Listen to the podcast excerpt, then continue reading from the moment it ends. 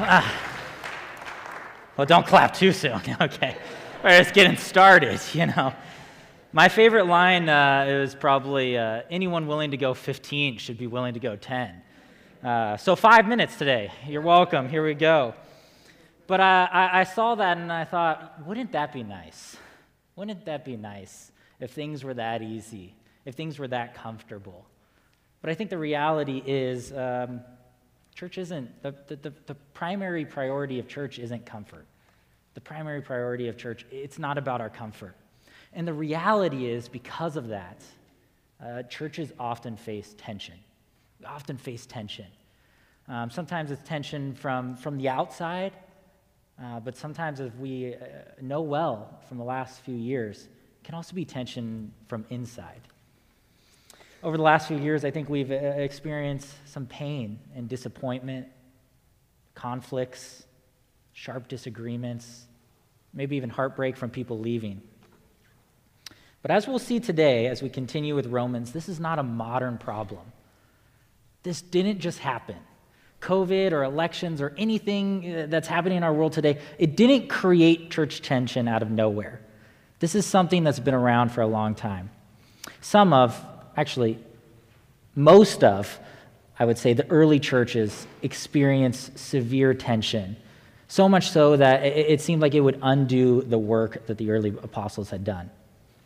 And today, as we continue Romans and, and our sort of our journey of reading Romans backwards, right, starting at the end, kind of getting the context, and then going back to the beginning, uh, we're going to see that the churches in Rome were one of these, well, a few of these churches. They were churches that were experiencing so much tension that Paul was worried they were going to split. And so he writes to them in this letter. If this is your first time, my name is Andrew. I'm the student ministry pastor here, and um, excited. We're, we're looking at Romans, and, and the idea of it is we start, uh, last two weeks, we looked at uh, verses, or chapter 16. In chapter 16, we get some of the context. We see that uh, the church in Rome, um, I don't know about you, but when I think about the church in Rome, I often think of like the, the giant cathedrals and these um, massive paintings and this massive power and, and all these kind of things. But when we started looking at chapter 16, we saw that wasn't the case. They were small little house churches, and they were mixed with so many different kinds of people. And so when you get churches that were mixed with so many different kinds of people, you get so many different kinds of opinions, and you get so many different kinds of readings, and with that, you get tension. And so Paul is writing to that. And as he writes to that, he, he presents a big idea, and this big idea uh, is his foundation for what he's about to say. We're going to look at Romans 14 and 15 today. It's a lot to cover. We're going to jump in and out. Um, but we're doing this because in Romans 14 and 15, we get to see what Paul says about church and unity and tension. And this big idea, this foundation for us, is that church is a family of families. Church is a family of families. Paul's using this to set a foundation um, so that he can kind of address the problems that are going on. But before he can address the problems that are going on, he wants to make sure that it's in their heads that church is a family of families. Just to, to kind of push this uh, point across, even before getting to Romans, how does the Lord's Prayer start? Just yell it out. It's not a rhetorical question. Our Father? Right. Our Father. I don't know about you, but the only other people that call my dad dad, other than me, are my siblings. The only other people that call my dad dad other than me are my siblings. Uh, um, and so there's already this idea throughout Christianity that we're siblings. And Paul, in, in the, the letter to the Romans, is reaffirming this idea.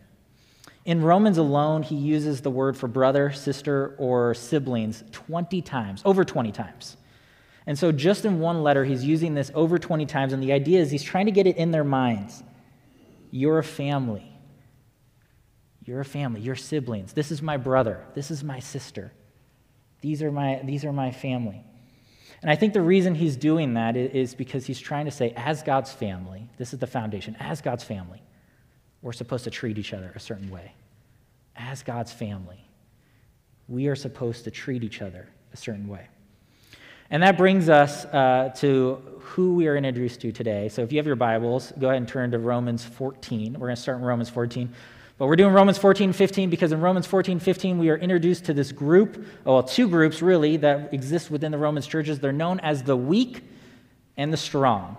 They're known as the weak and the strong. And the reason, kind of why we've been, we've been going backwards, is not only to get to the context of Romans, but also to really make sure we hit on these two groups the hit on the weak and strong.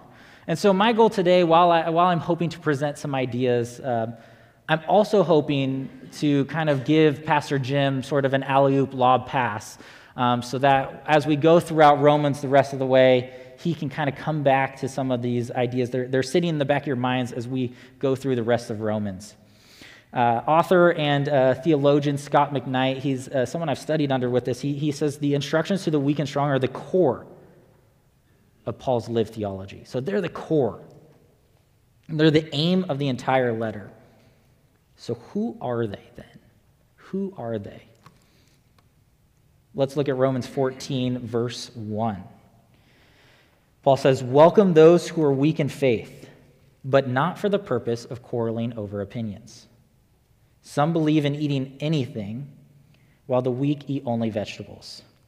Those who eat must not despise those who abstain, and those who abstain must not pass judgment on those who eat, for God has welcomed them. Who are you to pass judgment on, another, on a servants of another? Is it not their Lord that they stand or fall before? And are not they held uh, and they will be upheld, for as the Lord who is able to make them stand. Do me a favor, skip over to, to down just to verse 10 for a quick second. I want to add just one more thing to these first four verses. It says, Why do you pass judgment on your brothers or sisters?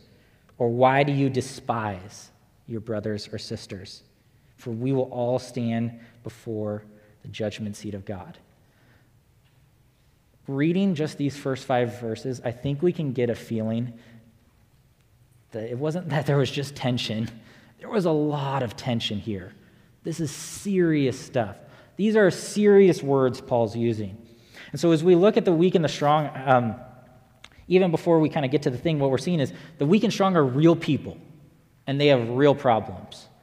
Paul here is talking to real people in real churches. He's not using a Jesus kind of narrative esque teaching method. He's writing to very real people who existed. And with that, he's addressing a very real problem.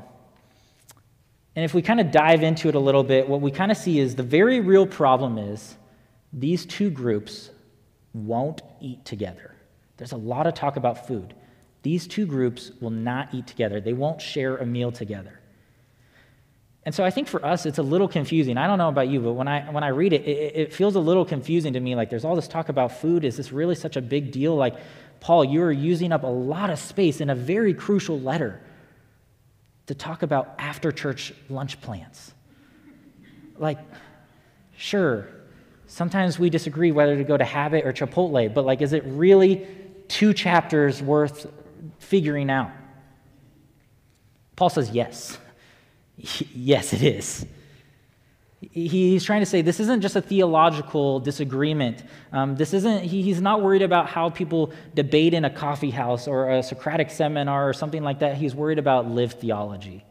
He's worried about how they live with each other. He's not even worried about how they eat in private. He's saying, hey, how you eat in private, I'm not worried about that. I'm worried about how you get along with each other. I'm worried about unity. I'm worried about the church as a whole. And I think in that, he, he's saying, hey, look, church is more than just quietly attending on a Sunday morning. Church is more than that. There's a sense that, that this, some of these people were able to get together, but they, they weren't really together. Maybe they came together to, to, to read something or to, to, to sing or, or something like that, but they're not really together. He's saying church is more than just silently attending on a Sunday morning, it's about community. And if it's about community, it's about buying into one another, it's about investing in one another. Clearly, I think that's very important for Paul, and I think it's very important for the whole letter of Romans, as we'll see. And so, with that, kind of the idea and the illustration that I think Paul's playing off of because he's talking about food and that I want us to look at today is this idea of a table. This idea of a table, of, of coming to the table. And so for me, I, I think it's this. I think if community is so important, one way that we can show that we're a family, that we're a family of families, is by coming to the table when it's hard and staying at the table when it's uncomfortable. And so if you're following along in your notes, point number two is this families come to the table. Families come to the table. As you're writing that, do me a favor. Uh, think back to your like childhood dining room table. Think back to like your family meals. Think back uh, to, to that element. Uh, think back to those memories. What is coming to mind? What does the table represent for you? I think it's interesting. Uh, for me, the table was actually very meaningful to my family. Um, there, I, I, can think back to childhood memories of, of, sitting and having dinners together. It was important that we did that, and it's still important today. Actually, Katie and I um, will drive back to my family's home occasionally on Thursdays to try to have dinner with them to keep um, this up. And as I started to think about it, I started to think the table kind of represents a few things, right? The table represents commitment. You're giving your time, you're giving your attention right? You're locking eyes, you're giving your focus to someone. Um, it, it's where we share ideas, it's where we share stories, it's, it's where we share what's going on with our life. Uh, it represents commitment. But I think with that, it also represents intimacy. Uh, the table was where I sat across from Bruce and Lilia and talked to them about Mary and Katie. Shared that over a meal at a table. Uh, it's at the table now where, where I get to hear uh, my much younger sister and her, her stories of ups and downs in high school, or where I get to reconnect with my brother. The table is intimacy. But I think with that, it's not just the special moments, it's also the hard moments we share at the table. Because I think the table can also equal healing in the sense where um, for me, I remember, and I think back when I'm thinking back to my memories, I'm not just thinking of, of family meals at the table, I'm also thinking of sometimes I had to have really hard conversations with my parents there. When things were serious, that was where we sat, that was where we discussed things. And so, what happens when there's no longer a willingness to come to the table? What happens when that's gone? That's what's happening in Rome. There's no longer a willingness to come to the table. So we have these two groups, and they're so, so convinced they're right that they won't come to the table. And so here's who they are. The first group we have, if you're following along, is the weak. So we have the weak. We're introduced to the weak in verse 1. Um, it, it, says, uh, Welcome those who are weak in faith. Or perhaps your translation says, Welcome those who are weak in convic- uh, conviction. And so the first thing we know about them, it says, Welcome those who are weak in faith. It's interesting what I was learning, and, and what perhaps we can learn together, is uh, it didn't actually mean what I thought it meant when he's saying weak in faith. Um, because I actually think when it comes to their disagreement, they have the Bible on their side. See, the weak are prim- uh, primarily Jewish believers in Rome. They're primarily Jewish believers in Rome, and so the weak are kind of characterized um, by sticking to the Torah. They stick to the Torah, so they follow uh, all the dietary laws in the Torah. Right? So they're sticking to the Torah. And, and then the main thing that's coming up is, is this they won't eat together because they're following the Torah and they're following kosher laws and all these different things. And what that kind of means if you are living in Rome and not Jerusalem is two different things, right? It's two different worlds. Um, and so for them, they can only eat certain things. Primarily um, is leafy vegetables, is the, is the translation. Leafy vegetables. Uh, has anyone here done like the Daniel fast kind of thing? Think back to like the Daniel fast element kind of thing. You, have got, uh, or even the story of Daniel, right? He doesn't want to eat what the king's preparing for him because it's been sacrificed to idols.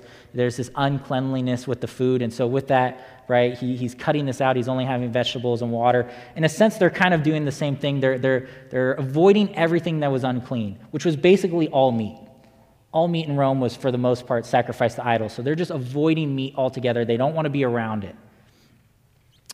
And it's, it's interesting because um, that actually had an effect on them, which is the, the next one, which is D. Uh, they're weak in power. They're weak in power. They're weak in power and status. And so it's interesting. I actually think the weak get their name not because they're weak in conviction, but because they're weak in power. They're weak socially. Rome was a society that was dominated by power, it was dominated by status, it was a hierarchy, right? Everyone knew what class you were in, and you could only do certain things. You only had certain rights when it was uh, with other people. Maybe you, you could talk a certain way to someone um, if they're below you, but now if you're someone is above you, all of a sudden your demeanor has to change. And so it's this society that's dominated by power. And actually, by being vegetarian, they are impacting their power and status in Rome. Because in Rome, everyone was religious. Okay, there's no atheism. This didn't exist, it was unthought of. People would be like, that makes no sense. Everyone was religious. And for them, the main thing was rituals and sacrifices. That was like their religion, was all about rituals and sacrifices. And for them, the, the most important of these was communal sacrifices, meaning like uh, not really what you did at home, but what we did together as a town, what we did together as a community, the big communal sacrifice. And I think that was important for a few reasons, not just to please the gods, but it was actually also important for them because that's how they reaffirmed society. That was how they reaffirmed society um, when, at these big communal sacrifices. If you were in power, you could kind of show people you were in power. If you weren't in power, maybe you could rub shoulders with someone who was and, and kind of climb the ladder a little bit. And so it was important for society. And so by being a vegetarian, it wasn't just a moral or lifestyle choice back then, it impacted your social standing. That's because, because they rejected the meat and, and the public sacrifices, they were looked down upon or forgotten by society. I think kind of, uh, there's not really a good translation necessarily today, but I kind of thought of like this idea where you keep getting passed up for the promotion. And like maybe it's because like someone's a little closer to the boss than you are, right? Maybe you didn't go to the, the, the office party and so you got passed over for, for a promotion. It's kind of like that. They're getting, they're getting left out by society, they're getting looked down on by society. And because of that, their reaction, and especially their reaction in church, is that they're described as judgy. They judge, they're judgy. That's not a fun description, right? When you think of someone who's judgy, what do you think of? It's not fun, not someone you want to be around. So, verse 3 and 4, it just says, And those who abstain, meaning those who are not eating the meat, must not pass judgment on those who eat, for God has welcomed them.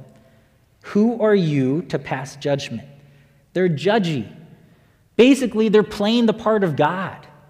Right? They're, they're, they're primarily Jewish, not all of them, but they're primarily Jewish. They've got the Torah, they have food laws, and now when they see uh, these Gentile Christians who are in church with them eating things they're not supposed to, they're judging them. They're saying, whoa, whoa, whoa you, no, no, no. And it's, it's sort of a, a more, it's almost like a, a, a spiritual condescending. They don't have the social power, but they got the spiritual power. And so they're using a spiritual condescending thing. They're judging them. And so over here we have the weak, and then they're, and they're, they're weak in, in conviction. They're, they, they stick to the Torah. They have leafy vegetables, right? They're, they're avoiding meat, but they're also weak in power. On the other side, you have the strong, right? You have the strong. They're almost the, the complete opposite. So, for starters, the strong are primarily Gentiles. They're primarily Gentiles in Rome, and because of that, they're okay eating meat. They're all right eating it. They're like, food is food. It is what it is, it's not impacting us. We're okay having this. And so they'll eat pork. They won't feel bad about it. They won't feel like they're unclean. They'll eat the, they'll eat the meat. And also because they're Gentiles and because they've been in Rome longer, um, they have the social power. They are generally wealthier. They're generally more well connected. They're generally uh, higher up on the totem pole. They have the social power. So they're strong not just in their convictions, again, they're strong in power. Their problem is they despise the weak. That's another strong word. They despise the weak. Verse 3 says, Those who eat must not despise those who abstain. Paul's using some pretty strong language here. He's saying, uh, again, in a, in a, society that's all about honor, that's all about shame, that's all about class, he's saying they despise them. They treat them like they're nothing, they treat them like they're, they're worthless. Um, I one of the one of the just like as you begin to think about it. One of the harshest comebacks I ever saw was in a TV show uh, called Scrubs. In it, there's a, a character named Jordan, um, and it's a medical uh, comedy. Uh, so it's like a comedy that takes place in, in, a, in a hospital. And Jordan is um, one of the board members of the hospital. So she's like um, kind of snobby, kind of well up there. And uh, she's in this discussion with a, one of the uh, doctors, and they're, they're, they're getting upset with her because they're like, hey, you passed me over for the promotion because you don't like me. And she's like, I don't, I don't, I don't hate you. I don't dislike you. I nothing you. And it's like, oh, that's actually, that's actually pretty rough. He's saying, you're, you're too far beneath me for me to hate you. You don't matter enough in my mind for me to dislike you. That's the language here. They despise them, they treat them like they're, they're that far lower beneath them. So there's a superiority complex that's happening. They feel superior. They have the power, they've got the money, they've got the influence in society. Um, and this is a society where that's what matters, and so they're using that in the church. One's got the spiritual kind of like uh, uh, superiority, the other one's got the cultural superiority, and they're both trying to use it against each other. And so there's tension. The problem is, while one is so far on one side and the other one is so far on the other side, the place where they overlap is that they both think they're right. They both think they're right. They, they're, they're digging their heels in and not taking a step closer to each other, not coming to the table because both of them think so strongly they're right. And so they won't step towards each other. This is the point where we can kind of just like brush it aside because like that doesn't happen today anymore. Um, but here's two sides that feel so strongly they're right and that the other is so clearly wrong that they won't come to the table. So Paul's trying to say, you know, we're a family. Your brothers, your sisters, your siblings. So you got to come to the table. And you can't just come to the table, families stay at the table. So families come to the table, but families stay at the table. I think coming to the table is one thing and staying is another. Um, I'm sure many of you have had an awkward conversation at like a Thanksgiving or like a, a, coffee house or something where you're sitting at a table and you're like, wow, this took a really weird turn. I'm going to go get more food. And you like walk up and leave and then kind of stall a little bit, right? It's easier to leave the table when things get uncomfortable. You're like, ah, just rather not engage and leave. And so Paul's trying to say, hey, it's families come to the table. You can't be locked in on your sides. But not just that, you have to stay here when things are uncomfortable. Right? Yeah, it's hard to stay at the table. But you don't get to turn your back on family. You don't turn your back on family. And so here's what he says He says, staying at the table is going to take sacrifices. It's going to take sacrifices when things get hard. Romans 14, verse 13. Let us no longer pass judgment on one another, but resolve to never put a stumbling block or hindrance in the way of another. What's Paul's uh, solution to these very real problems? Saying, knock it off! Stop! Both of you stop. You mutually have to sacrifice. You both have to take a step towards each other. Weak, you got to stop playing God to the strong.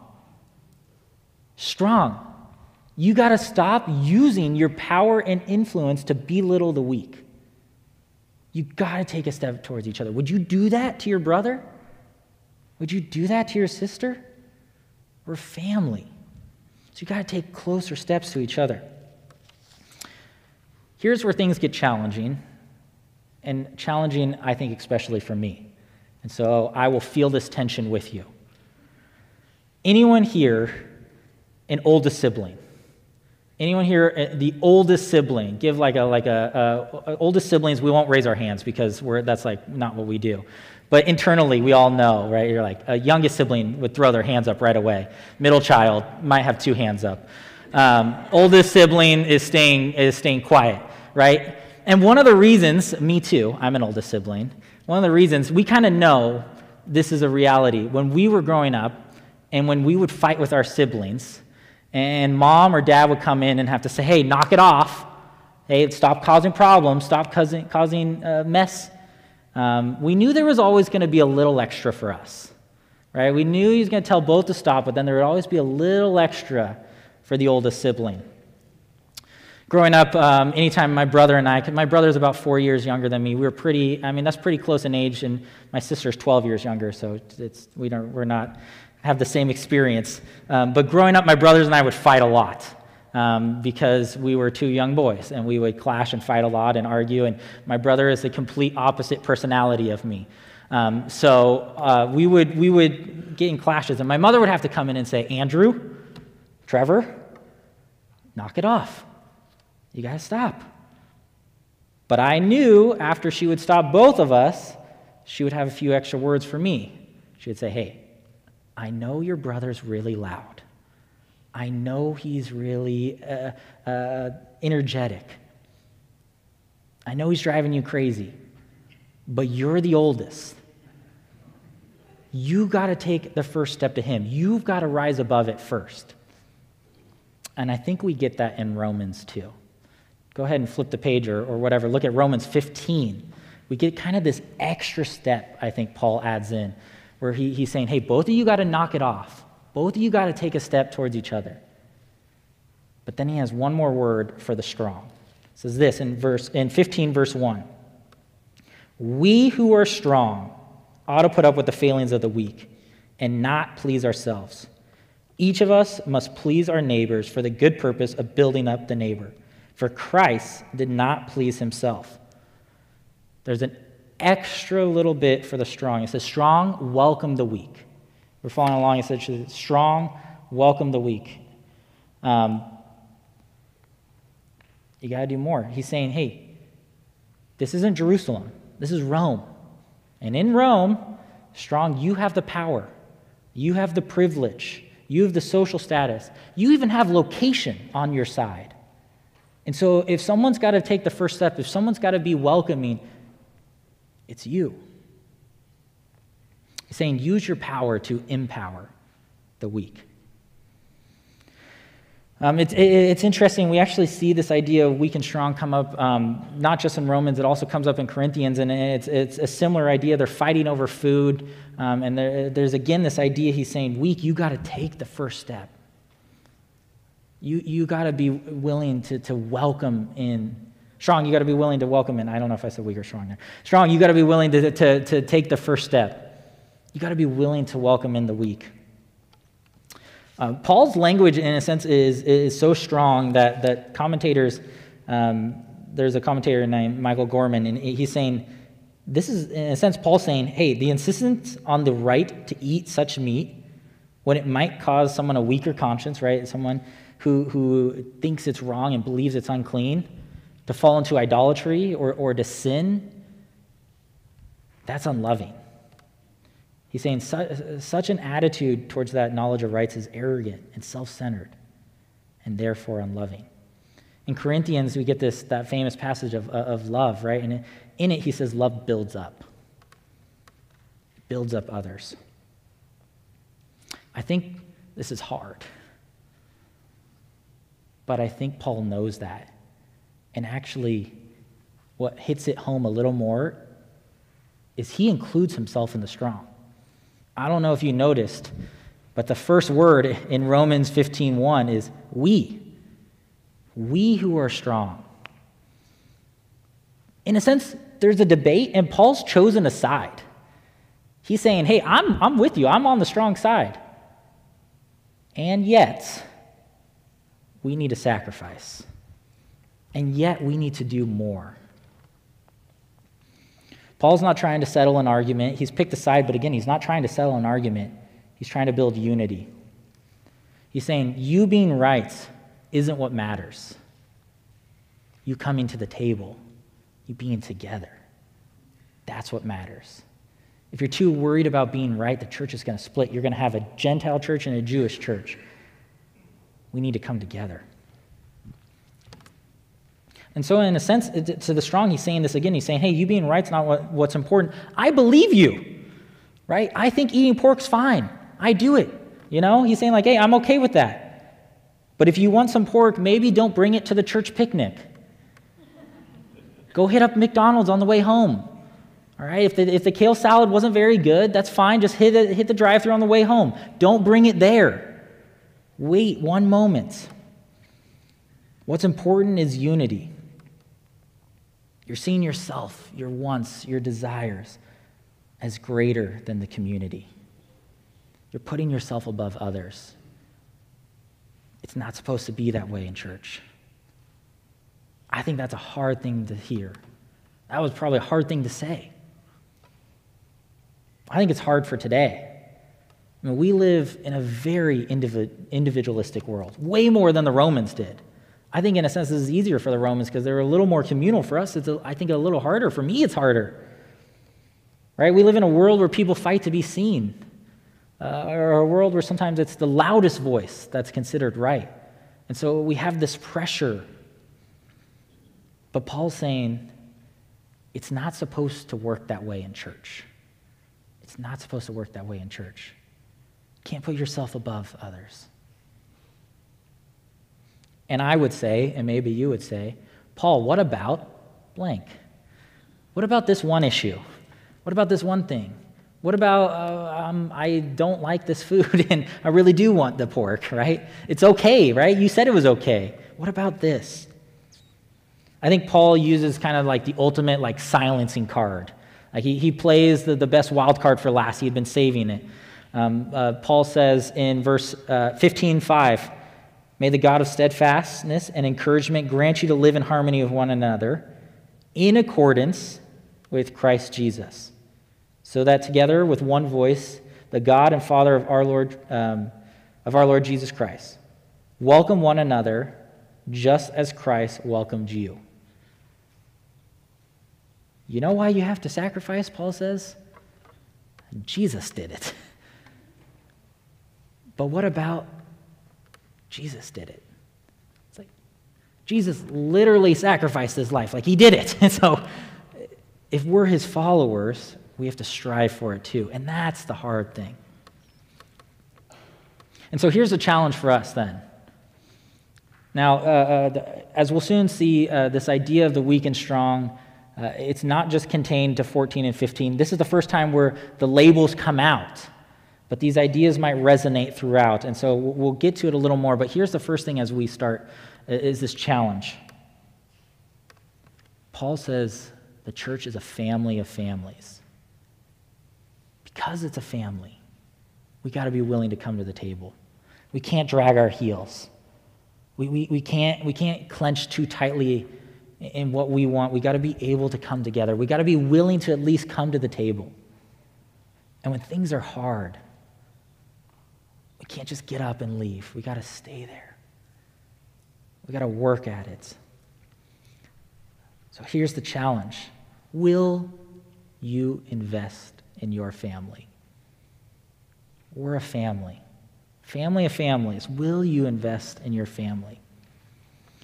Are you willing to come to the table? If, if you see something or you experience something and it, and it irks you and you're like, oh, this is, this is not the way I want it, this is not the way it's supposed to be, this sermon is longer than five minutes, you know, are you willing to come to the table? And even more so when, when there's still that tension, when things don't just immediately go the way that we want it to go. This is the hard thing for me. Will we stay at the table? Sometimes I, I want to come in and I'm like, hey, I know what to, I know what to say or I know what to do, and I'm, and I'm like prepared at the table, but I'm not coming with the right heart. So will I be willing to, to come to the table with the right heart and to stay? We're about to enter into summer here. And, and since you have the youth pastor talking, he's going to talk about how crazy summer is going to be. It's going to be awesome, but crazy. And so, as a church family, will we invest in our family? God's going to do some wonderful things this summer. I know it. I believe it. He's going to do some awesome things. We have VBS, we have Tesoro, we have Vertical Life, we have other classes going on. We have so much happening in the summer. Will you begin to invest in your family? When I uh, was growing up, I, uh, I didn't get an allowance for doing chores. So, like, I wasn't paid like according to what chores I did. Um, I, I, did the chores. I was told I had to do the chores because I'm part of the family. Uh, I did get an allowance, but that was for teaching me kind of how to use money. Um, and but the idea was he was trying to show, hey, everyone in the family chips in. Everyone chips in. Um, and, and I think this idea still has resonated with me. It's this idea of fam- your family. Don't turn your back on family. You buy in. Everyone chips in. Sometimes now, when we go down on Thursday nights, um, it's nice to get a home cooked meal, or it's nice to have my parents buy dinner for Katie and I. But sometimes the idea resonates, everyone chips in. And Katie and I say, hey, we'll take care of this one. Or hey, we'll do this. Um, everyone pitches in in the family. Everyone comes to the table. Everyone matters. So, will we, PCC, invest in our family? And as we go through Romans, hopefully the idea is this will be in the back of our mind that there's tension building. There's tension in this church. They're, they're, they can't get along, and Paul's calling them to unity. And he's calling them to unity throughout the entire letter. And he's building on this, and he's building on this. He's calling us to more. Will we begin to listen? You pray with me. God, as, as we look at a church who shows us um, that tension is nothing new, uh, that tension isn't some uh, modern problem, but is something that has sadly existed uh, throughout your church and throughout time.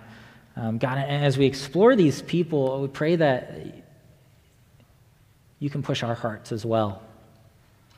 God, that you, you, can, you can poke us in the, in the ways that we need to be moving, Lord.